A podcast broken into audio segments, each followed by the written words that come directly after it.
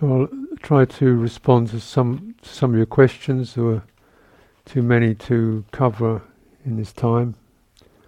I think if too much talk too much, it can perhaps uh, you know overstimulate and sort of diffuse our, our attention. But um, just touch into a few, a few of these.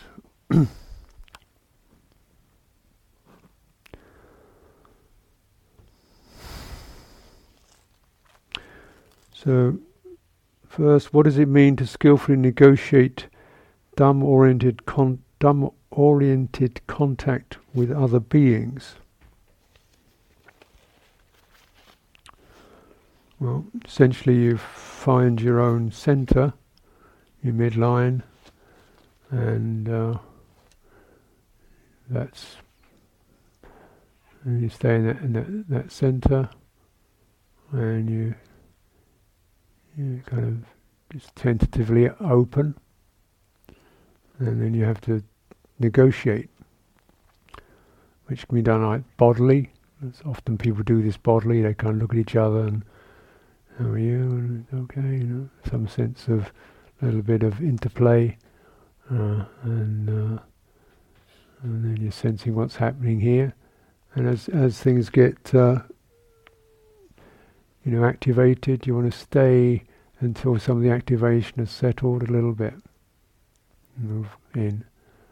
Uh, so putting it very briefly, but basically, um, undergo there is you know contact skillful contact is always negotiated. If it's not negotiated, it's called impact which is a different kind of contact, you know, SPAP, uh, which we can also do. And sometimes that's okay, or it kind of works in, to a degree. But if you want something, a real Dhamma-oriented contact, where you, you're really kind of uh, sensitive and there's receptivity, and you're not going into your patterns, your personality patterns, and triggering uh, and you stay centered, then you have to negotiate it. And this can be done to a certain extent, you know, like just feeling presence and a bit of verbal exchange. How's that? Is this okay right now? And mm, I'm feeling this, and is this the time? And generally, we kind of invite and uh, question and request with a sense of respect. Mm. You know.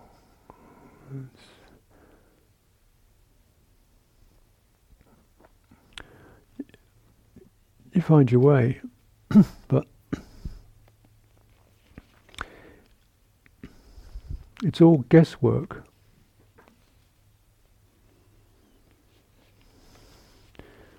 And it's all guesswork, and so there has to be that quality of, you know, the, at least I a sense, at least I'll try to, to maintain respect, which means I don't know, I cannot know where you're at.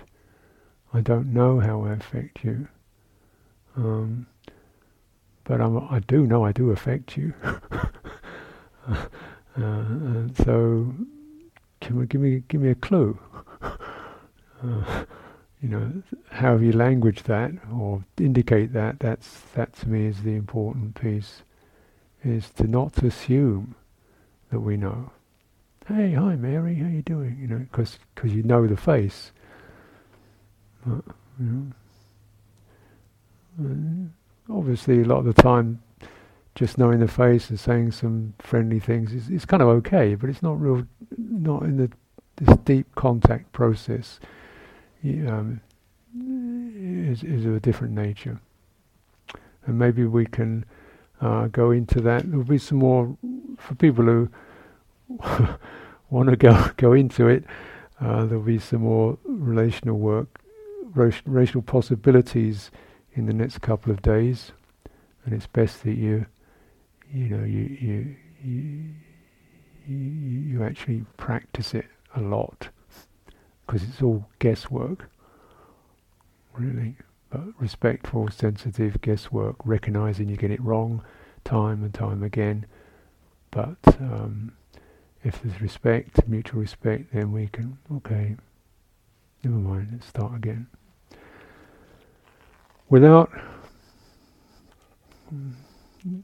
difficult. My, my eyes, my eyesight's going at this particular time. Strange phenomenon that sometimes occurs. I get this sort of very um, strange visual field starts distorting. It may have been the Parker of too much acid years ago.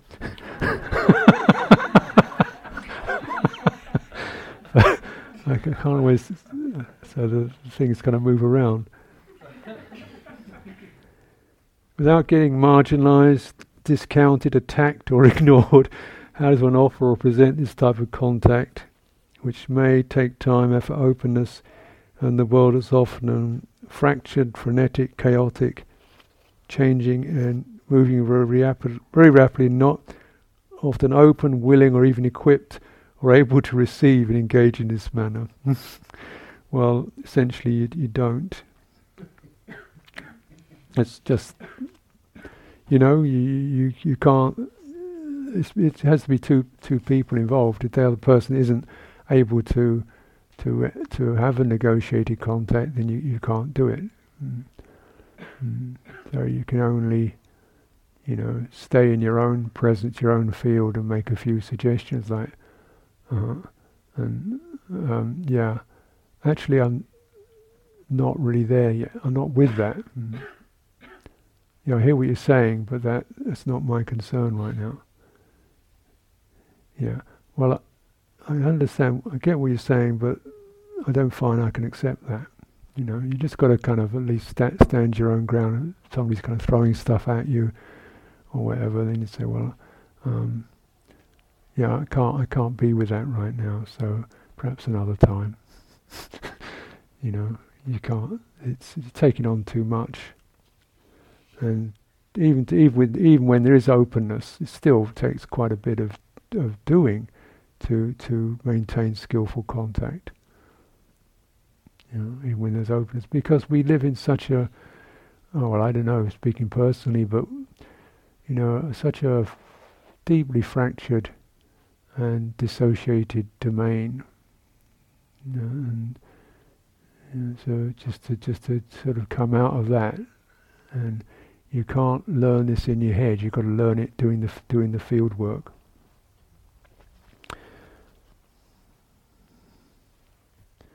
Anything we can do to protect ourselves when we're in situations like work, we're required to be in close proximity with people prefer not to be close to. Well, that's pretty much the same. You've got to maintain this this axis and and and that, that takes quite a lot of resolution because there's so many things whereby people kind of, I don't know if they really know what they're doing, but pull you away from it with senses of you're, you're, you're obliged to, you should do, I'm going to be hurt if you don't. you know, uh, so you, you lose you lose your centre, you know. You, you so there's all this thing going on, or you've got to be compulsive. If you're not compulsive, I'm going to be annoyed. Um, so threats and, and seductions of various kind. So essentially, you've got to sort of. Generally, it's good to deflect to eye contact, a little either zone back or just slightly deflect eye contact. Keep with your feet, and uh, just stay on your ground, uh, and um, you know. Mm, So sense of which openness, though it's a lovely idea, is, is not always possible realistically. If you're open in such situations, you get shredded. So there has to be a sense of a closure, which is not, you know, it's protective. There's something to be protected here. So it's, it's a closure like that rather than a closure like that. So we maintain our sense of dignity, and uh, self-respect. And if people can meet me on that ground, well and good. If they can't, we could negotiate. If they can't negotiate, you just got to do holding patterns, you know, and and, and um, you know, just simple statements again and again. Mm-hmm, mm-hmm. Yeah, I hear what you're saying, but yeah, yeah, I know. What, I hear what you're saying, but yeah, you said that yesterday, but mm-hmm. yeah, but yeah, you know, just sort of you often need to say the same thing over and over again before people get it, and that's that's holding your boundary. And you know, uh, sometimes I'm not saying people, but these energies that rush through people do not want you to have a boundary. They want you to be swept away. You know, I don't think people are conscious of that, but that's what these energies do. And so it doesn't do them any good, really. I mean, this is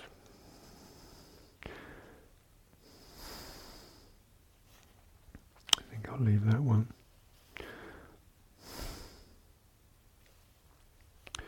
Is it helpful to name and focus on positive meditative states like gladness, joy, contentment, dispassion, or f- stay with the f- feeling the pure energies? Do we gladden the mind by focusing on positive states or by staying with energies. Well, the, the, the positive states do have energies. Um, so you focus on a quality like gladness, there's a certain, I might say, an emotional resonance there, and there's a particular brightness of energy. So you, you hold them both. Mm. I don't know if I really understand the question actually.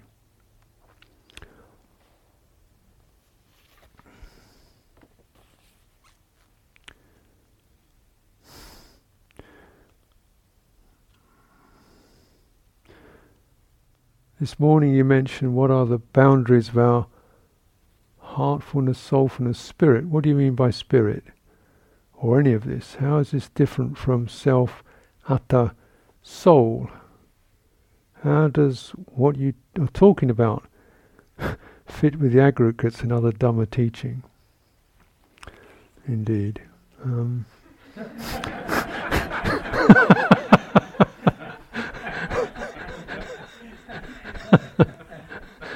I, I, I sympathize.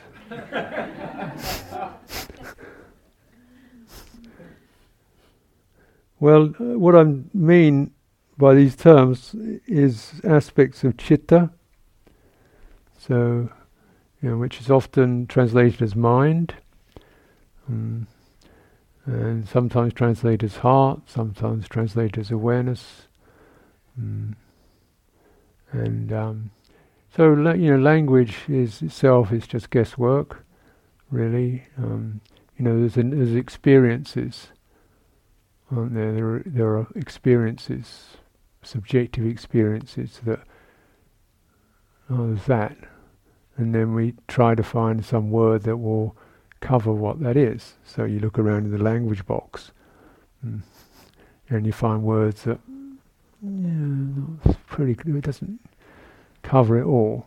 So I often can use a range of words to cover different nuances, different aspects of that, uh, what, I, what I'm referring to. Mm. So mind, heart, awareness. So chitta is both, it's uh, receptive, it's sensitive, it's affective. It's, it gets affected and it also rises up. It activates. And uh, certain um, aspects have us the activates along sometimes it activate it activates along rational lines you know it sort of activates and it stimulates and thoughts come up.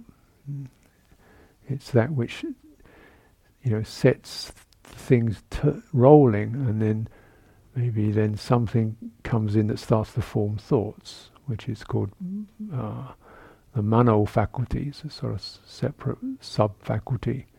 And so it does that. And we all know that happens, but we also recognize that there's this way it generates um, emotion and impulse and urges and drives. Some of them, you know, kind of familiar things like um, well-being or irritation. Some of them more perhaps strange, irrational urges, compulsions, addictions, phobias. Um, it can go into what we might call almost paranormal experiences, where we feel um, strange psychic phenomena arising. All that's citta. Mm. Mm. So the term psyche sometimes can be used to cover it all.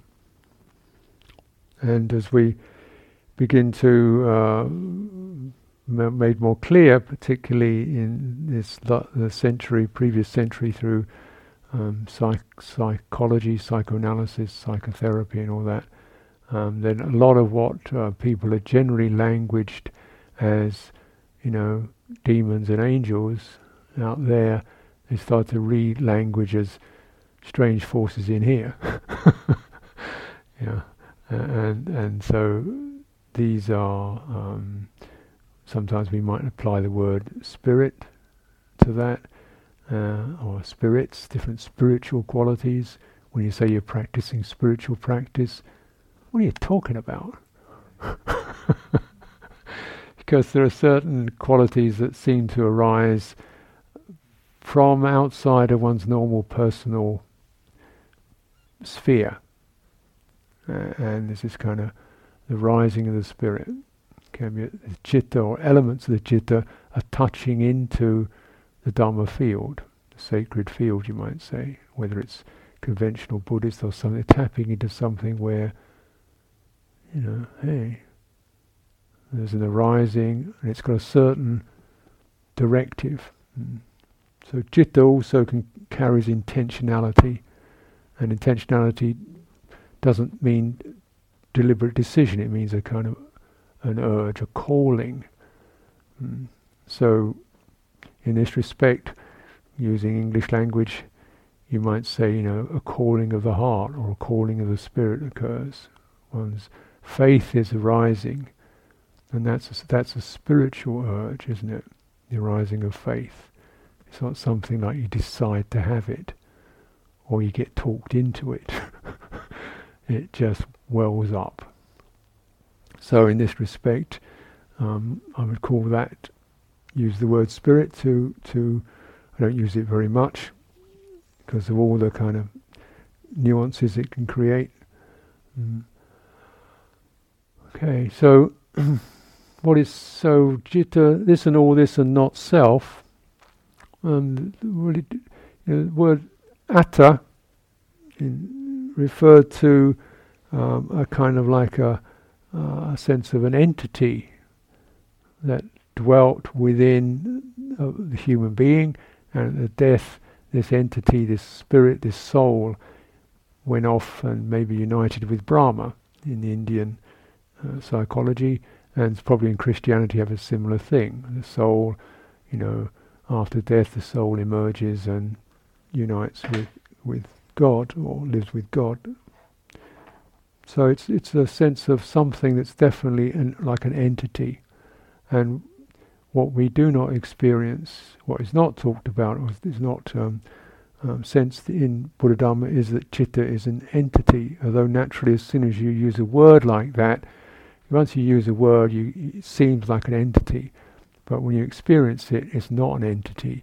It's a whole field of effects and causes and and, and obvious causes and effects, thoughts, emotions, uh, urges, drives, negative, positive, and there's also a kind of quiet awareness of that, you know, through which all this stuff flows. You could say that in that way, chitta's almost like an open space through which these forms flow.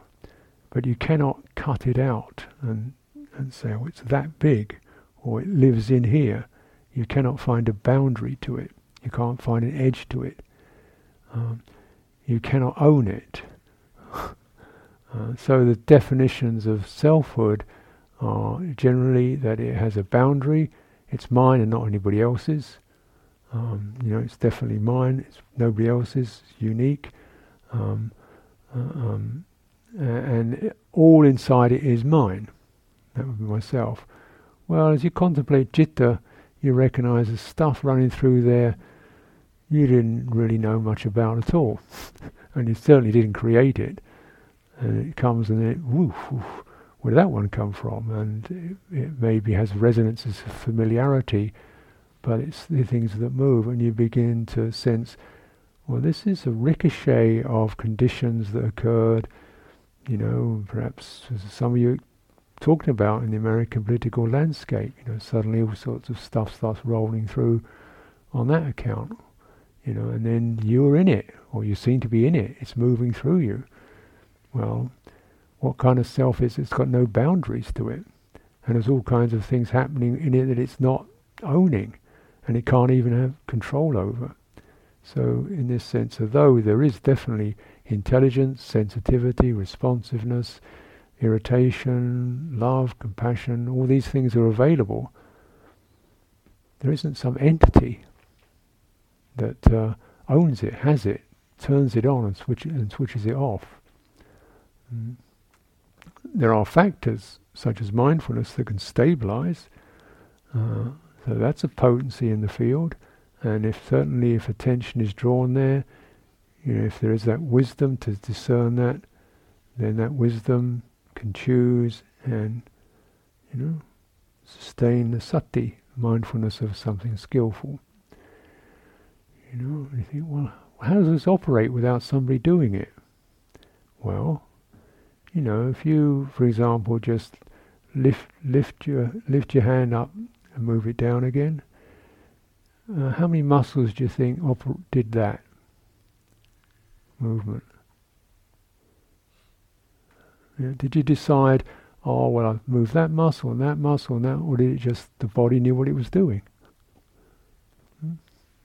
The body knows what it's doing. Hmm. Similarly, in this citta quality, the citta has intelligences and sensitivities, it gets confused, certainly, but it has a primary primary wisdom that kind of it gets clouded over, obscured by ignorance, but it, it organizes, it does things, it, it organizes, sometimes it organizes disasters. uh, yeah. So I say it has organizing intelligence, it doesn't mean it's always on the right track, but it always operates. It operates without somebody operating it.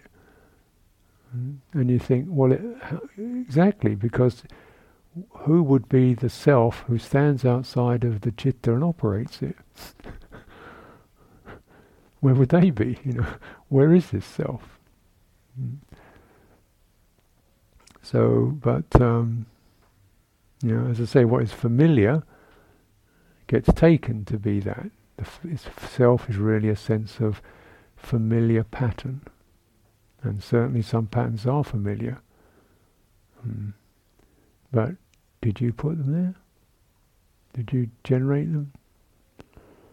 Mm.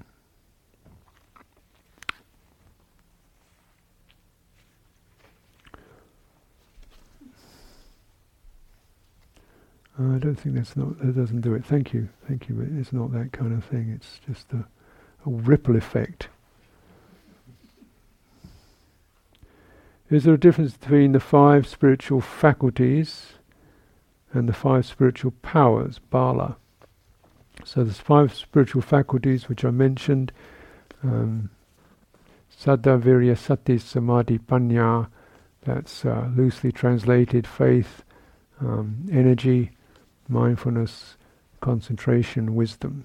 And these are also the names of five spiritual powers. Uh, so, the, so you have Saddha as an indriya, it's also a power. And the sense of this is it is as Indriya they are present or they're potentially present for all of us. We have some degree of faith in something, you know, some degree of that. Um, so that they are there. We have always have some degree of mindfulness, otherwise we'd be completely mad uh, and dysfunctional. so it's there, but uh, then as you develop and focus on them and give them more uh, use, they become powers. So the power is really the fully developed, fully uh, uh, strengthened indriya. And they're said to merge in the deathless. So as they come together, then they they they merge in the deathless. And I kind of wish I hadn't said that now because they're going to ask me a question about that. you mentioned consciousness creating duality. I thought that was perception. Um, well, perception goes along with consciousness. Um, but, uh, mm, the nature of perception is to generate um, generics out of specifics.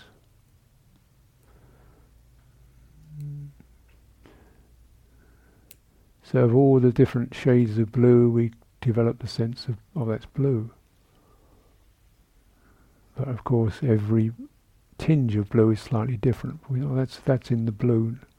Well, you might have slightly blue, dark blue, deep blue, faded, you know, slightly, or, you know, but no, it's blue.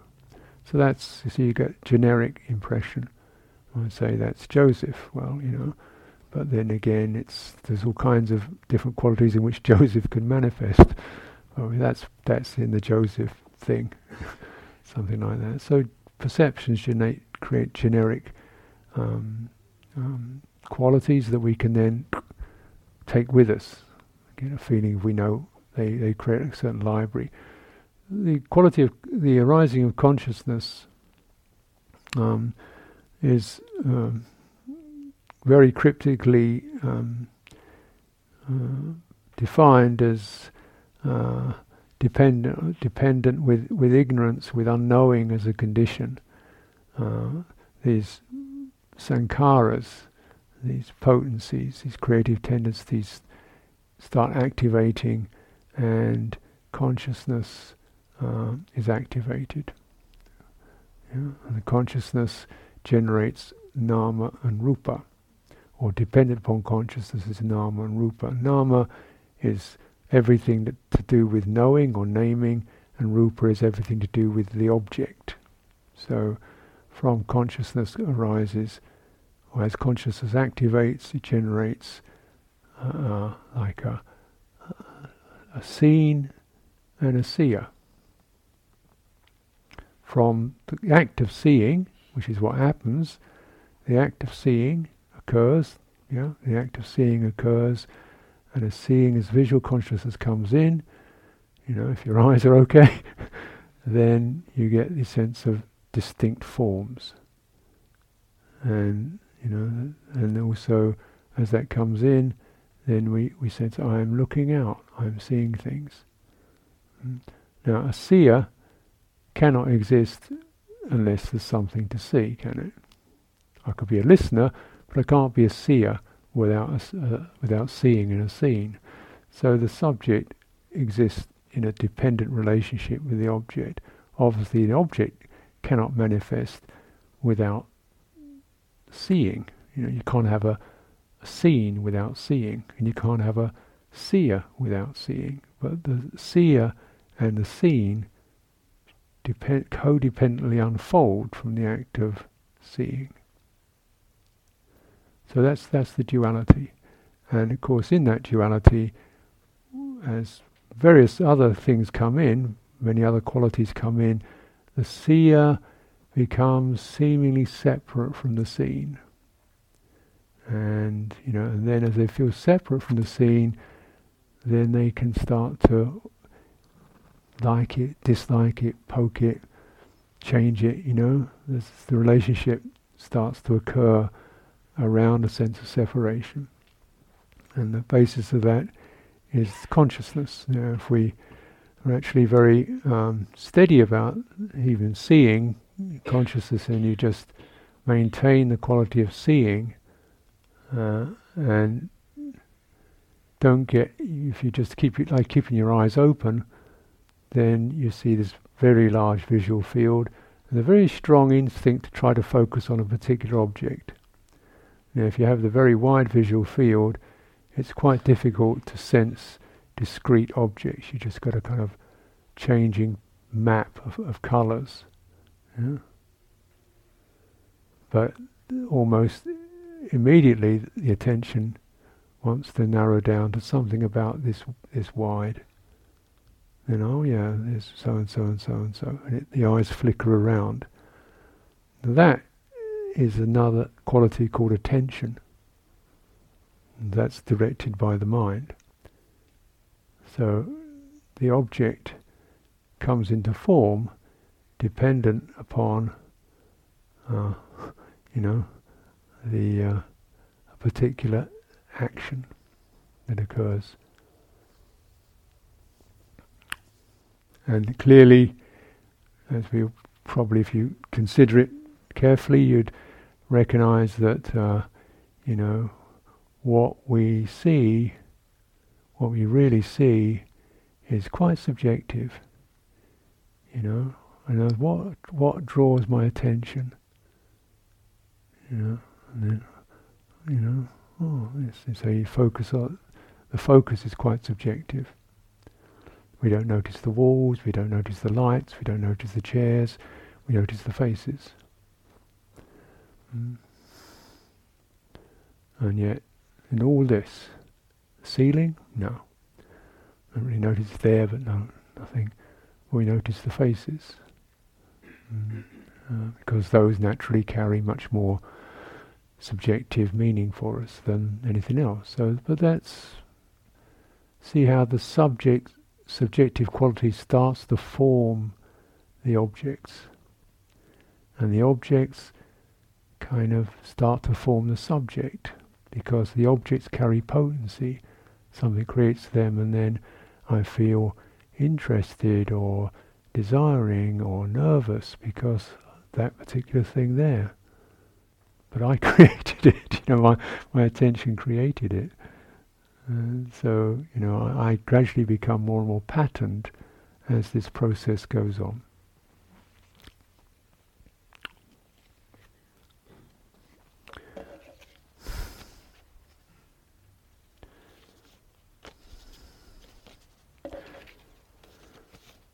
What advice can you give upcoming Dhammas teachers in the West? Well, more practice is necessary and uh, Kalyanamitta. Practice a lot and cultivate Kalyanamitta, spiritual friendship. To so you, those are the for anybody, not just Dhamma teachers, but upcoming human beings. Practice a lot and uh, stay with what you know, and don't don't bluff, and um, seek Kalyanamitta who will help to tell you when you're bluffing. And accept you or love you all the same. Briefly speaking, and I'm sure there's much advice you can, in detail, you can get from other uh, Dhamma teachers, but that would be my little piece in it, in that offering.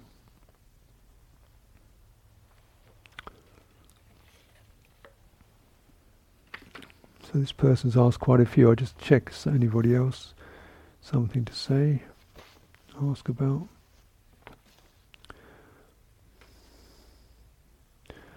Uh, do you talk more about transmuting sexual energy into a steady state? How? Mm. Mm. Well, more practice is necessary.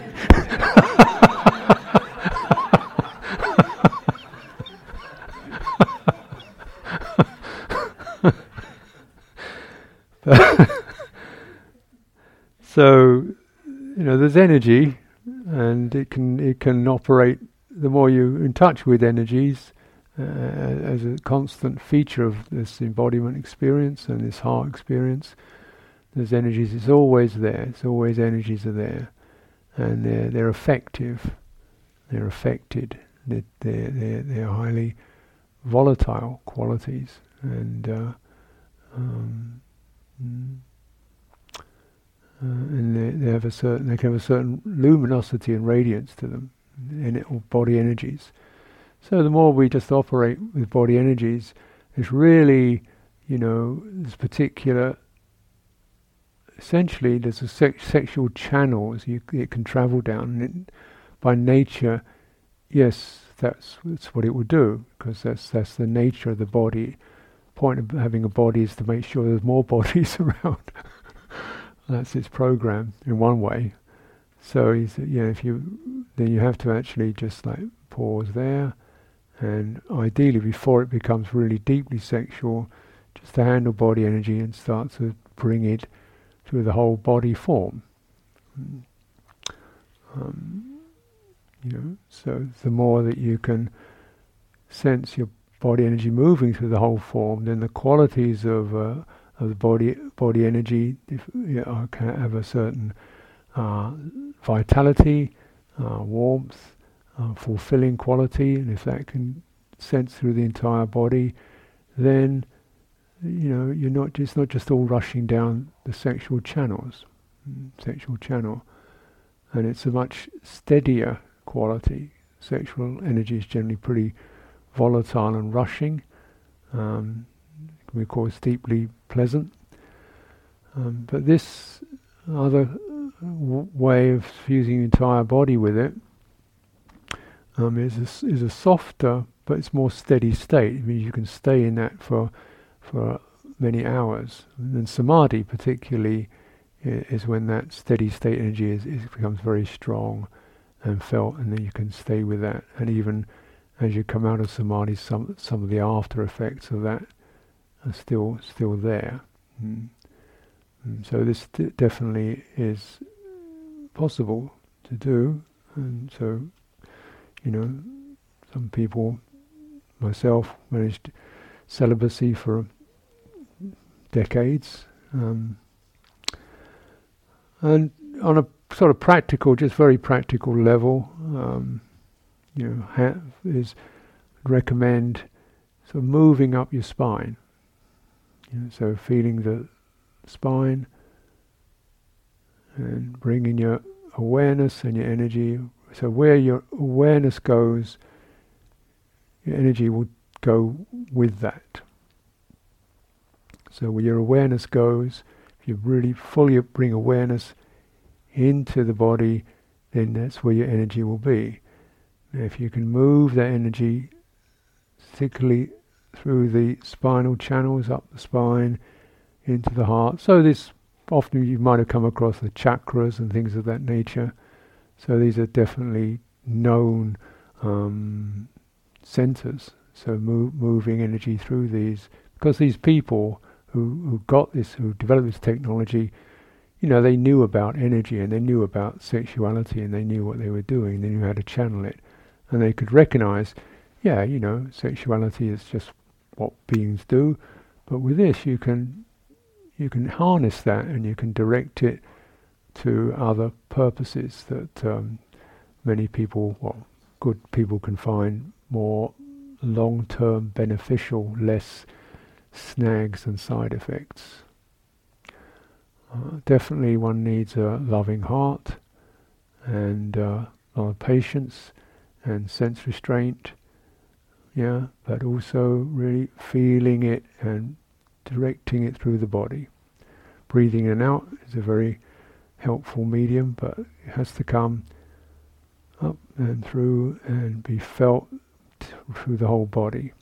And this definitely has an effect on lessening sexual appetite because if you're getting this kind of quasi-erotic, you know, experience this way, and it's like, you know, well, you know, there's a kind of lot of stuff you don't have to deal with. uh,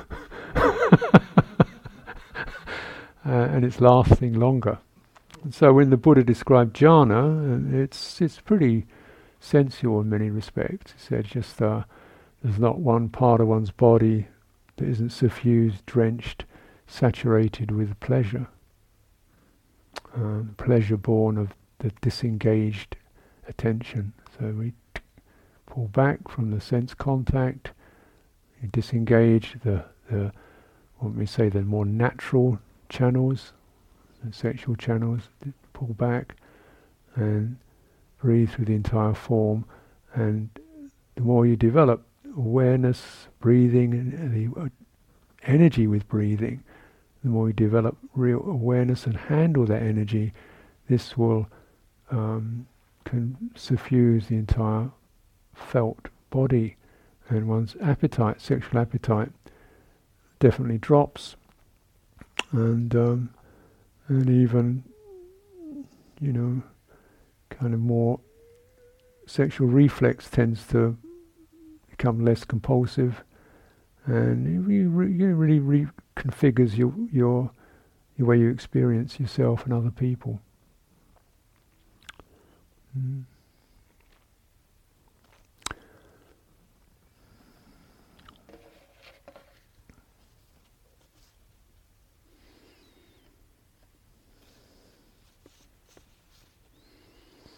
There's quite a lot of, of um, side negative side effects with sexual energy. Clearly, there's a lot of sexual abuse, but even when it's not abusive, it can it's pretty. Uh, you know, use a lot of juice in that, uh, and and other t- other qualities can get mixed up with it. You know, like power and domination and things of this nature. So it's uh, it's certainly cultivating, transmuting, so that you, if you, you know, if you are en- engaging in relational, sexual, you know, sharing sexuality, well, that's fine in its own way, but you want at least purify it so it's not just compulsive.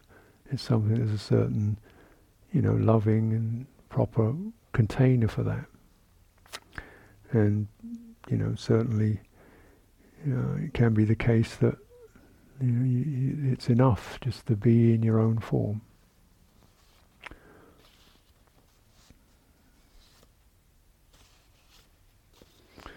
What is meant by sampajañña? Clear comprehension. Well, again, these are words.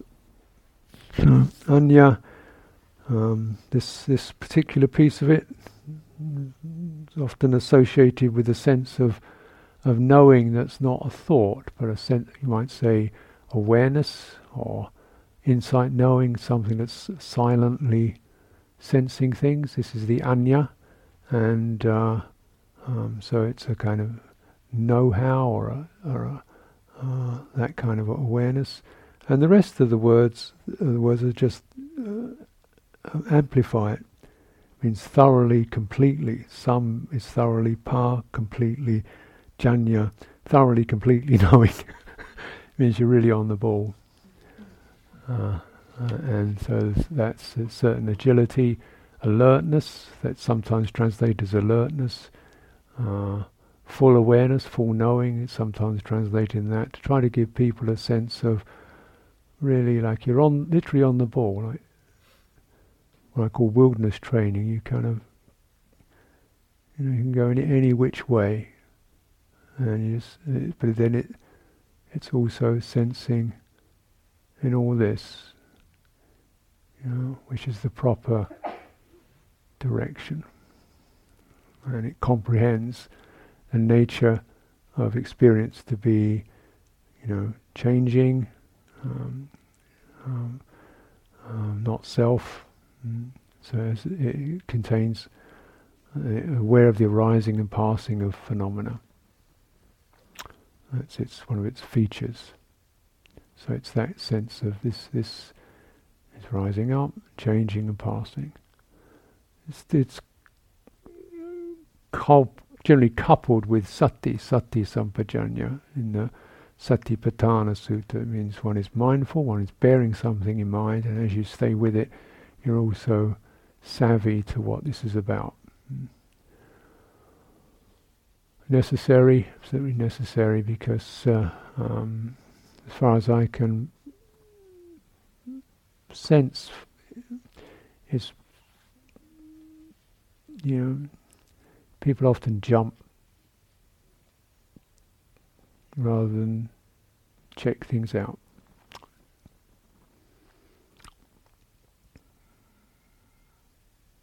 We jump to the next. Mm. And, and Sampajañña is this experience is changing, happening. Mm. Stay in the center. Stay in the center, knowing. So Sampajañña helps one to stay literally on the ball as it's turning. Yeah? it knows the ball, but it doesn't roll over with it. Mm-hmm.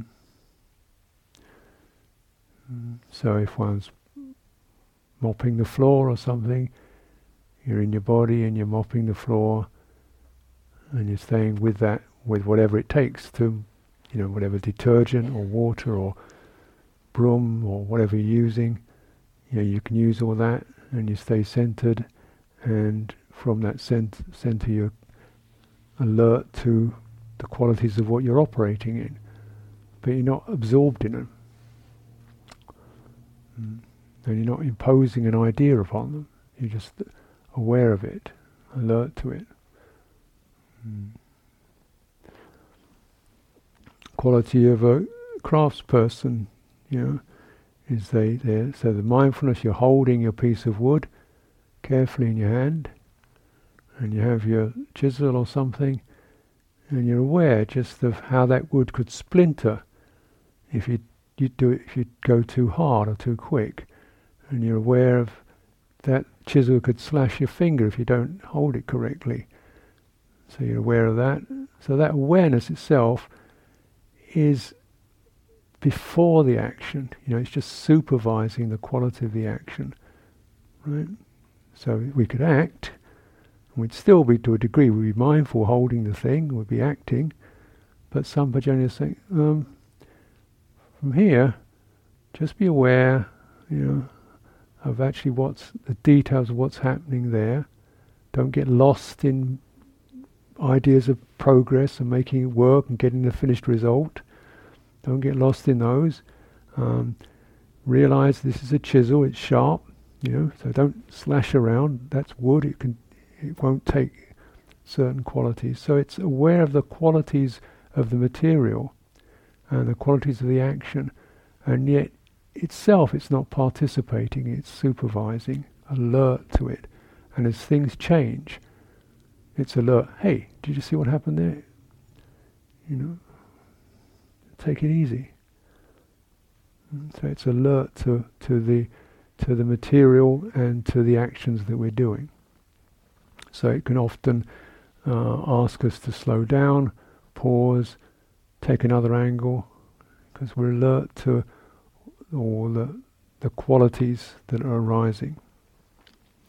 Sampajañña, sati sampajañña, mindfulness, and clear comp- comprehension.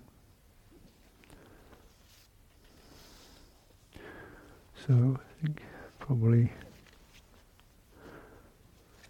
not for today. Do you think jhana training is necessary? I think it's uh, very helpful. Mm. Train towards that because uh, whether one degree to which one those result or not is sometimes dependent upon one's capacities or one's limitations or situations. But jhana training uh, encourages both to keep discarding what's not necessary. You know, so it keeps us centering, centering, centering, and discarding that, discarding that, and um, protecting and enjoying the good, the qualities of the mind as it purifies. So, it, so it's that attitude of homing in, and but also enjoying you know, deeply absorbing, taking in, absorbing. And so, you, if anything you do with that attitude, mm, you know, is going to help in the process of training the mind not to keep skipping on and not to go off into side side tracks and stay on theme and and in, enjoy the good. And this is this is this absolutely necessary. Mm, the degree to which your mind will stabilize into jhana takes time, maybe you know, on your capacities, but the whole attitude which is always bear in mind, absorb into the good. When it's good, take it in, feel the quality of the good, because this is going to enrich you. If you just skip on to the next thing, you didn't taste the fruit. You just picked it, you didn't taste it. It doesn't doesn't have the deep effect. so I'll take leave to pause for this evening.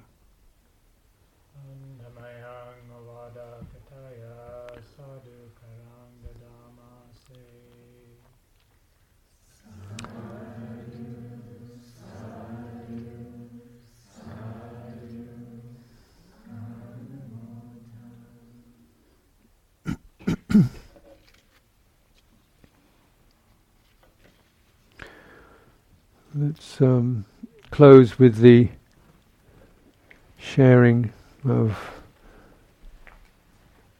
punya blessings. What is